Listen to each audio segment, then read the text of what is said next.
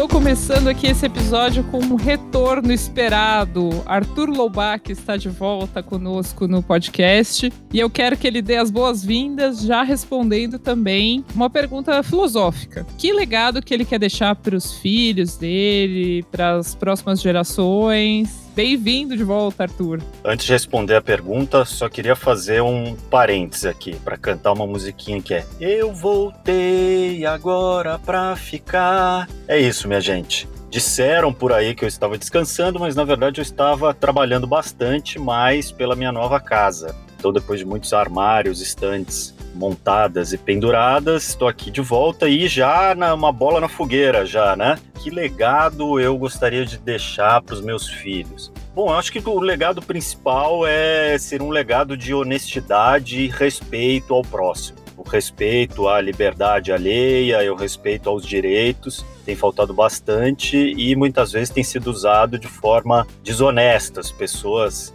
fazem propaganda de que são corretas e que estão né, respeitando todas essas coisas, mas na prática. Arthur voltou e voltou com tudo, né? Já voltou filósofo, poeta, tudo junto. E foi legal que você colocou uma coisa mais assim etérea, mas a gente fala muito de legado, de herança, a gente fala de dinheiro, né? A gente fica pensando no imóvel, numa quantia de dinheiro, quando a gente fala de herdeiro, herança, tudo isso parece tão distante da gente, nós, 99% da população, né? Mas falar de herança é também uma oportunidade de falar sobre doação. Bom, é, valores são fundamentais, mas quando são valores financeiros, muitas vezes eles resolvem as coisas na prática, né? Mas eu confesso para você que eu ainda tenho dúvidas de qual é a melhor forma de fazer, né, deixar esse legado em dinheiro, como você transfere esses valores, mesmo porque não é uma questão que me envolve, né? Nunca recebi uma herança, nem tenho uma herança financeira considerável para deixar para frente. Então nunca tive que me debruçar sobre essas questões questões. Mas nós vamos falar bastante sobre isso, porque vocês vão ver que é uma questão muito importante para a cultura de doação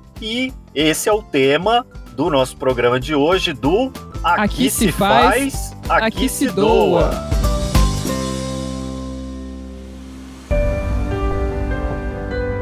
Está começando mais um episódio do Aqui se faz, aqui se doa, o podcast semanal produzido pelo Instituto MOL e pelo movimento Bem Maior para falar sobre cultura de doação. Eu sou Arthur Loubach e estou aqui do lado digitalmente da Vanessa Henriques, a gerente de comunicação da MOL, para falar sobre um assunto que pode parecer muito distante das nossas preocupações, mas que vale e muito ser discutido. É, Arthur, e no mínimo um assunto complexo, né? E exatamente para destrinchar tudo que a gente pode falar sobre esse tema, eu conversei com a advogada Priscila Pasqualin, que vai ajudar a gente a navegar nesse juridiquês do mundo da doação de herança. É, nós vamos conhecer também a iniciativa de novos herdeiros, o Generation Pledge, e falar um pouco sobre o papel dessas doações nas ações das organizações do terceiro setor. Só que antes da gente embarcar nesse papo com a Priscila, eu acho que vale a pena a gente gastar um tempinho dando um contexto da doação de herança no país. Pois é, Vanessa, esse é um tipo de doação que tem regras bem específicas e ainda tem muitas barreiras que impedem que a doação de herança se torne uma modalidade popular mesmo, comum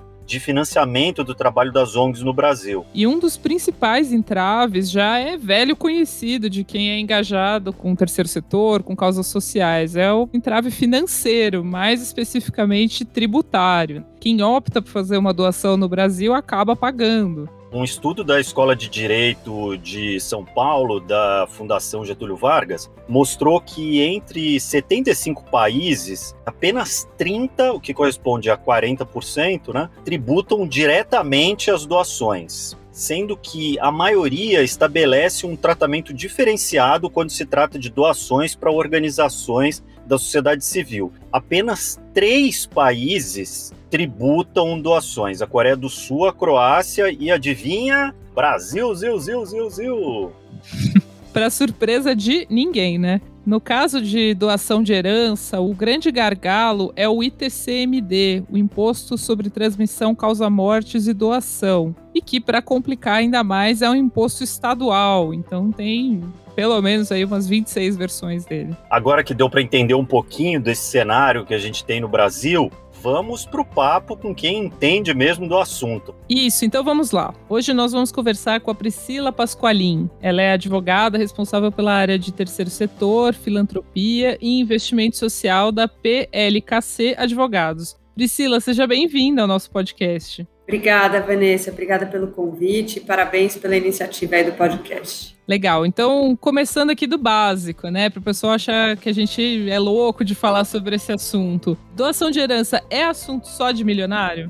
De jeito nenhum. A doação, ela acho que faz parte de uma cultura, a começar muitas vezes pela família, pelo indivíduo. E a gente vê em todas as classes sociais. Os milionários têm sua responsabilidade, se sentem mais responsáveis até por conta do tamanho do seu patrimônio, mas acho que é um assunto para todo mundo. Você poderia contar para a gente assim qual que é o cenário da doação de herança no Brasil? Quais são as questões práticas que envolvem esse tipo de doação? Talvez um ponto que seja interessante, aí falando sim dos milionários, né, o movimento do Bill Gates, o Giving Pledge, ele é um movimento voltado para incentivar famílias e milionários a doarem mais de 50% do seu patrimônio em vida. E aqui no Brasil, a gente tem uma limitação na nossa legislação. Qualquer pessoa, e isso aí independentemente da classe social, ela pode dispor do seu patrimônio livremente, ou seja, inclusive como um legado filantrópico, até 50% do seu patrimônio. Mais do que isso, a gente estaria infringindo a lei de sucessão aqui no Brasil, que determina que 50% do patrimônio de qualquer pessoa deve ir diretamente para os seus herdeiros necessários, geralmente os filhos, e na ausência de descendentes vai para os ascendentes, para os pais, avós,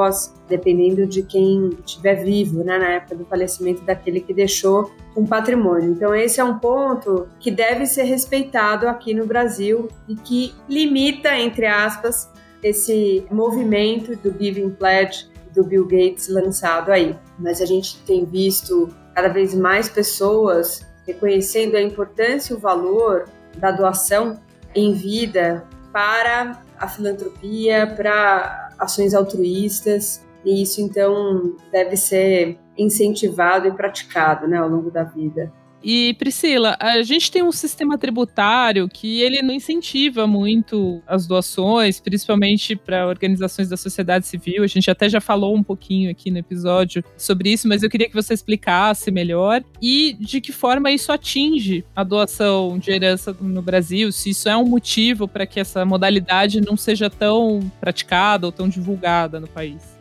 Realmente, apesar de algumas pessoas do governo afirmarem que a gente tem um, um, sistema tributário que incentiva ou que não desincentiva a doação, isso não é uma verdade. Comparando então com outros países, não é uma verdade mesmo.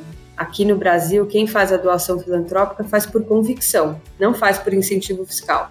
Em relação à tributação da doação, a gente tem esse imposto que é estadual aqui no Brasil, que é o imposto sobre herança, originalmente, e sobre doação, para pegar a doação em vida de pai para filho, entre familiares. Essa é a motivação desse imposto.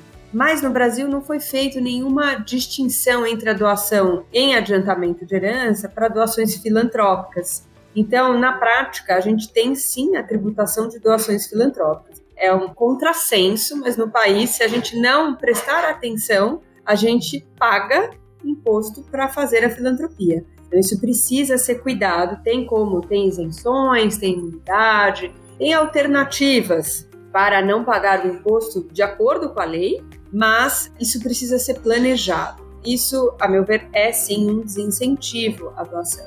Na maioria dos países do mundo, primeiro, você não tem a tributação da doação filantrópica, Segundo, você tem incentivo fiscal para quem faz a doação. Os incentivos fiscais mais eficientes são aqueles em que uma parte da doação é deduzida do imposto a pagar, ou seja, sai do bolso do governo, e outra parte sai do bolso do doador. Você deduzir toda a doação que você fez do imposto a pagar, na verdade, não é uma doação, é um direcionamento de imposto, né? Aqui no Brasil, para pessoas físicas, a gente só tem a lógica do direcionamento do imposto e ainda de uma forma muito burocrática. Eu estava conversando outro dia com pessoas do mercado financeiro americano, falando que lá é tão tem um incentivo fiscal tão inteligente que de fato você tem um recurso reservado. As pessoas conseguem colocar em instituições filantrópicas as suas doações sem que elas precisem ser gastas imediatamente na atividade social para a qual ela fez a doação. O que, que gerou nos Estados Unidos nesse momento de pandemia? Tinha um estoque dessas doações não utilizadas que tinham dinheiro disponível para fazer frente aos problemas da pandemia. Então, de fato, a pessoa que doou, quando doou, ela doou muito mais por um incentivo fiscal do que por uma intenção verdadeira de fazer a filantropia. Aqui, quando a gente vê pessoas fazendo a filantropia, tem essa intenção genuína de fazer o bem desde o nascimento. Talvez até tenha mais valor filosófico ou conceitual, mas sob o ponto de vista de uma inteligência de transferência de recursos para o interesse público, né, para a filantropia que de fato vai gerar algum benefício social, a gente não tem um país que incentive esse tipo de doação. Priscila, a gente falou um pouquinho aqui sobre legislação. Eu queria que você comentasse também que em 2019 a gente viu uma lei sobre fundos patrimoniais sendo sancionada e o quanto isso tem a ver com essa discussão também de doação de herança, como que afeta esse cenário. Bom, os fundos patrimoniais são conhecidos como endowment no exterior. Eles são fundos que procuram preservar o patrimônio doado e gerar rendimentos partir desse patrimônio doado para causas de interesse público. As grandes universidades, instituições culturais, hospitais do exterior, não só nos Estados Unidos, mas na Europa, na Ásia, eles têm endowments centenários. Aqui no Brasil, a gente não tinha uma legislação que trouxesse o contorno de uma boa regulamentação, tanto no aspecto de governança quanto no conceito do endowment em si. E em 2019, a Lei 13.800 foi sancionada e trouxe, então, essa figura. Não trouxe, como a gente já falou da filantropia em geral, incentivos fiscais nenhum. Isso ainda é um entrave para o incentivo do fomento aos endowments aqui no Brasil mas eu entendo que é estratégico para o país a gente desenvolver esse mercado. Seja porque ele de fato promove, você vê assim, na pandemia, a gente teve uma redução de recurso indo para a cultura drástica, pela própria crise. Se a gente tivesse endowments culturais, a gente teria uma garantia de um recurso mínimo fluindo para a cultura nesse momento. Hospitais teriam também esse recurso adicional fluindo nesse momento de crise. Além disso, o endowment, ele, como você tem o patrimônio principal que foi doado, preservado e com a obrigação de gerar rendimentos, você tem um capital disponível para o mercado financeiro de longo prazo. Então, no Brasil, você tem endowments estrangeiros que investem aqui no Brasil e investem ao redor do mundo. São investidores muito qualificados que possibilitaria que a gente tivesse recursos à disposição para esses investimentos estratégicos de infraestrutura de longo prazo.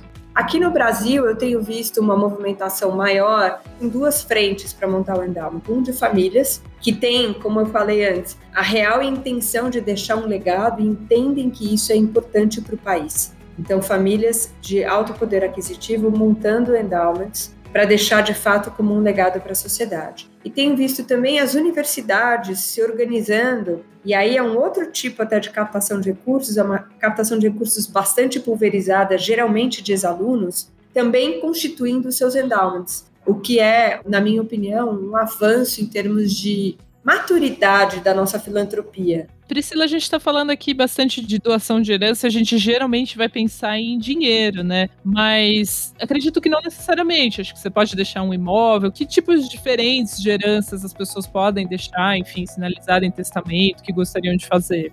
Olha, com relação à herança, você pode deixar qualquer bem, recursos financeiros, você pode deixar imóvel, você pode deixar ações de uma empresa. Tem pessoas que deixam como beneficiários de seguros de vida, o PGBL, VGBL, instituições filantrópicas.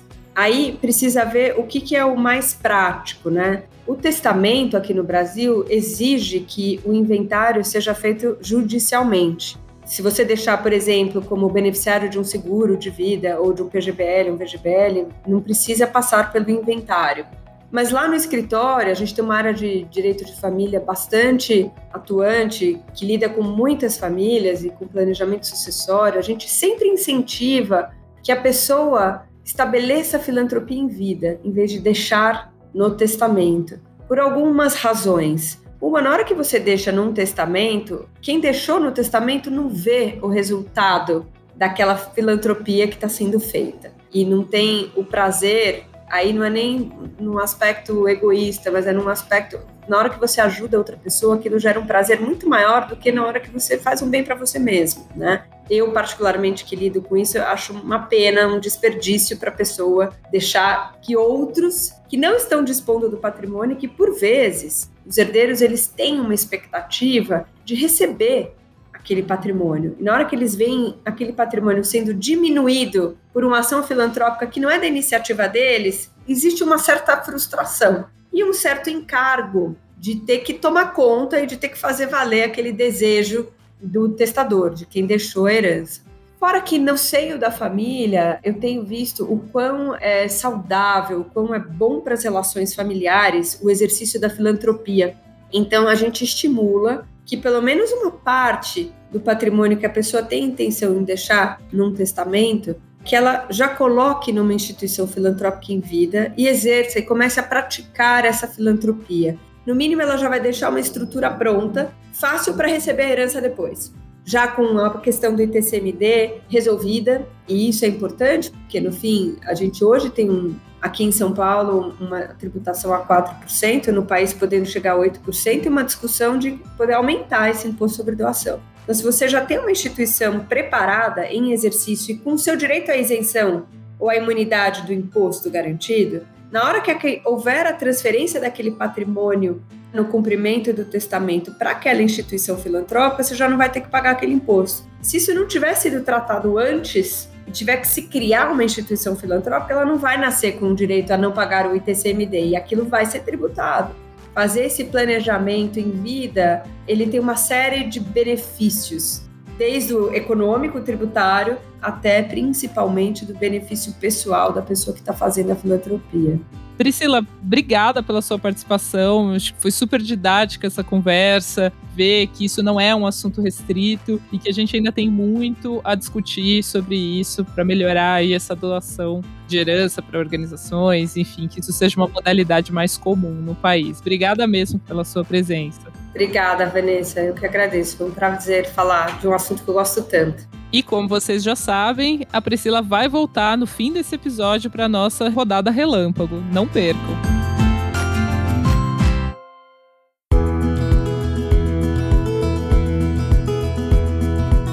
Muito bom essa sua conversa com a Priscila, Vanessa. Deu para entender a situação do país nessa questão, os principais gargalos e também outros contextos que essa doação é mais facilitada. Verdade, Arthur. E para a gente não falar só de problemas, né, do que desestimula a cultura de doação de heranças, eu acho que é bacana também a gente olhar para uma nova onda que vem ganhando força, que são as iniciativas de jovens herdeiros que querem doar em vida e contribuir para melhorar a nossa sociedade hoje. É, são pessoas que têm um patrimônio muitas vezes passado de geração em geração e elas querem deixar um legado, mas não só um legado em dinheiro, elas querem um legado que seja carregado de valores positivos e que contribua para a sociedade significativamente. Um exemplo disso é o projeto Generation Pledge, algo como compromisso de geração, uma tradução livre. É um projeto da psicóloga Marina Pfeffer, uma das herdeiras da fabricante de papel e celulose Suzano, que consiste em reunir sucessores, grandes herdeiros, para doar 10% do total do seu patrimônio nos cinco primeiros anos após firmar o compromisso obviamente que é um dinheiro para ser doado para gerar um impacto social. A gente conversou com a Marina e a gente tem um trechinho aqui da conversa com ela. Generation Pledge é a comunidade não só de herdeiros em si, mas herdeiros que entendem a desproporcionalidade de oportunidade que recebem simplesmente por terem nascido nessa condição. Então é um grupo de pessoas que sente um alinhamento de visão de futuro e que quer liderar o caminho no sentido de criar um futuro com certas premissas, com certos valores e assumindo compromissos para que a gente consiga juntos mexer com a cultura de herança no mundo.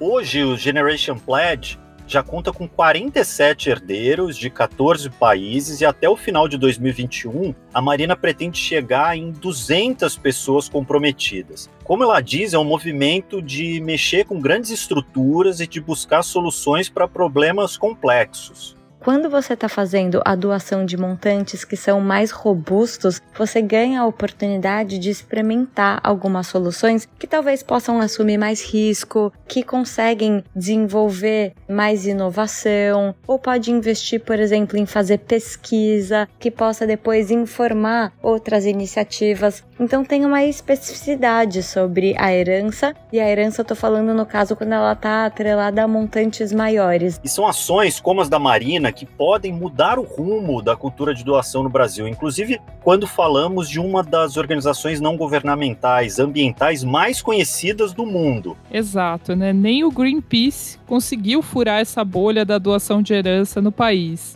Eles estão há mais de 40 anos no Brasil e eles têm escritórios espalhados em mais de 55 países só que contam na mão a quantidade de vezes que receberam doação de herança por aqui. A Vivian Fasca, diretora de fundraising do Greenpeace Brasil, foi quem contou pra gente que esse cenário do Brasil é bem diferente do cenário internacional, que já conta com a tradição de grandes herdeiros contemplarem em seus testamentos uma parte de transferência do patrimônio para financiar a luta do Greenpeace pela preservação do meio ambiente e o desenvolvimento sustentável.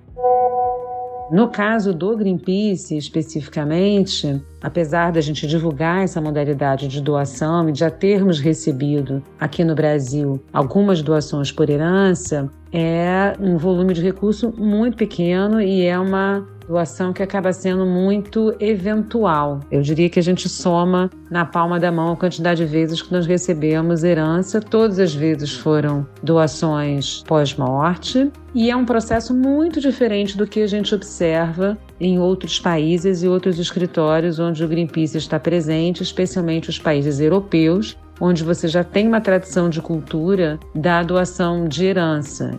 E tem também uma questão de tradição, né? O, Greenpeace, por exemplo, divulga a doação de herança como uma das formas de captação de recursos. Só que a Vivian contou que não vê tanto interesse por parte dos brasileiros nessa modalidade, né? Quando se fala em doação filantrópica, tem muito esse apelo de doar para entidades religiosas e muito menos para outras causas. E lembra do ITCMD? O imposto que é pago por quem faz a transferência né, da herança. Pois é, a Vivian também acredita que esse é um dos principais entraves tanto para que as organizações invistam mais na divulgação dessa modalidade de doação, quanto para que as pessoas se sintam motivadas a doarem seus patrimônios e construírem um legado mesmo.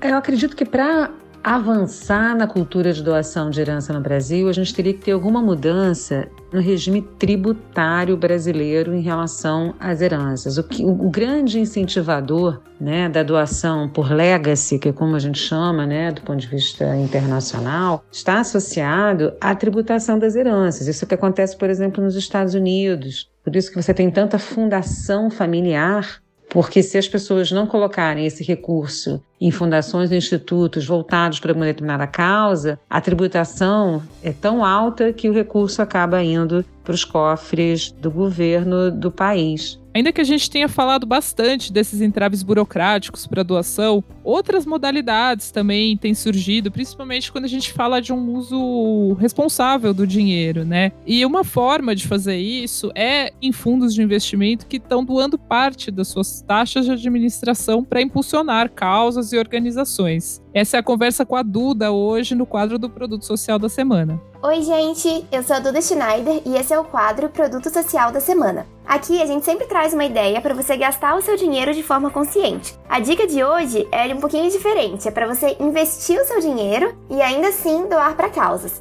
Um setor que está cada vez mais preocupado com as questões socioambientais, principalmente devido a uma forte pressão do mercado, é o setor financeiro.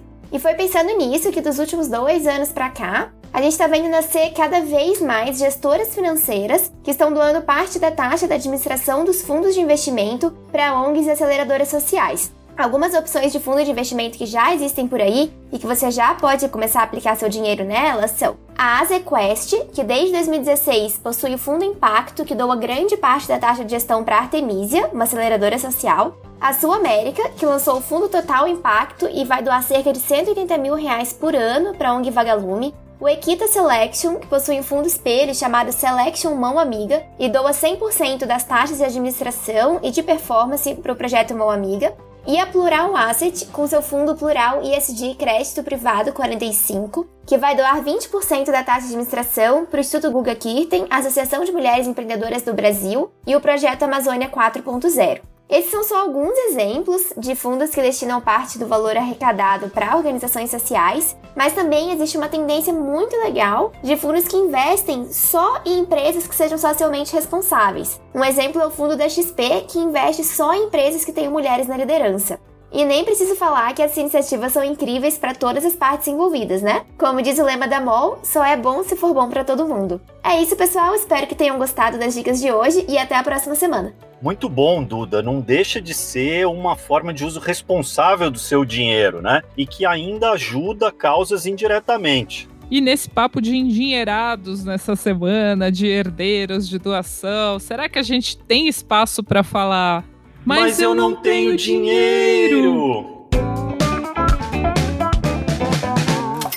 Vai ter sim, como não? A Rafa fala toda semana sobre doações sem dinheiro nesse quadro. E hoje não vai ser diferente. Quando a gente fala de legado, de uma doação de algo extremamente precioso, como uma herança mesmo, já sabíamos o que ela ia indicar, né? Oi, pessoal. Eu sou a Rafaela Carvalho, a grande fada madrinha dos ouvintes desendinheirados do Aqui Se Faz, Aqui Se Doa. Toda semana, como vocês já sabem, eu trago aqui uma dica de alguma coisa que você pode doar sem precisar abrir a carteira. A dica que eu trago hoje, gente, é uma dessas que requer um pouco de sensibilidade, então eu vou contar uma história rapidinho.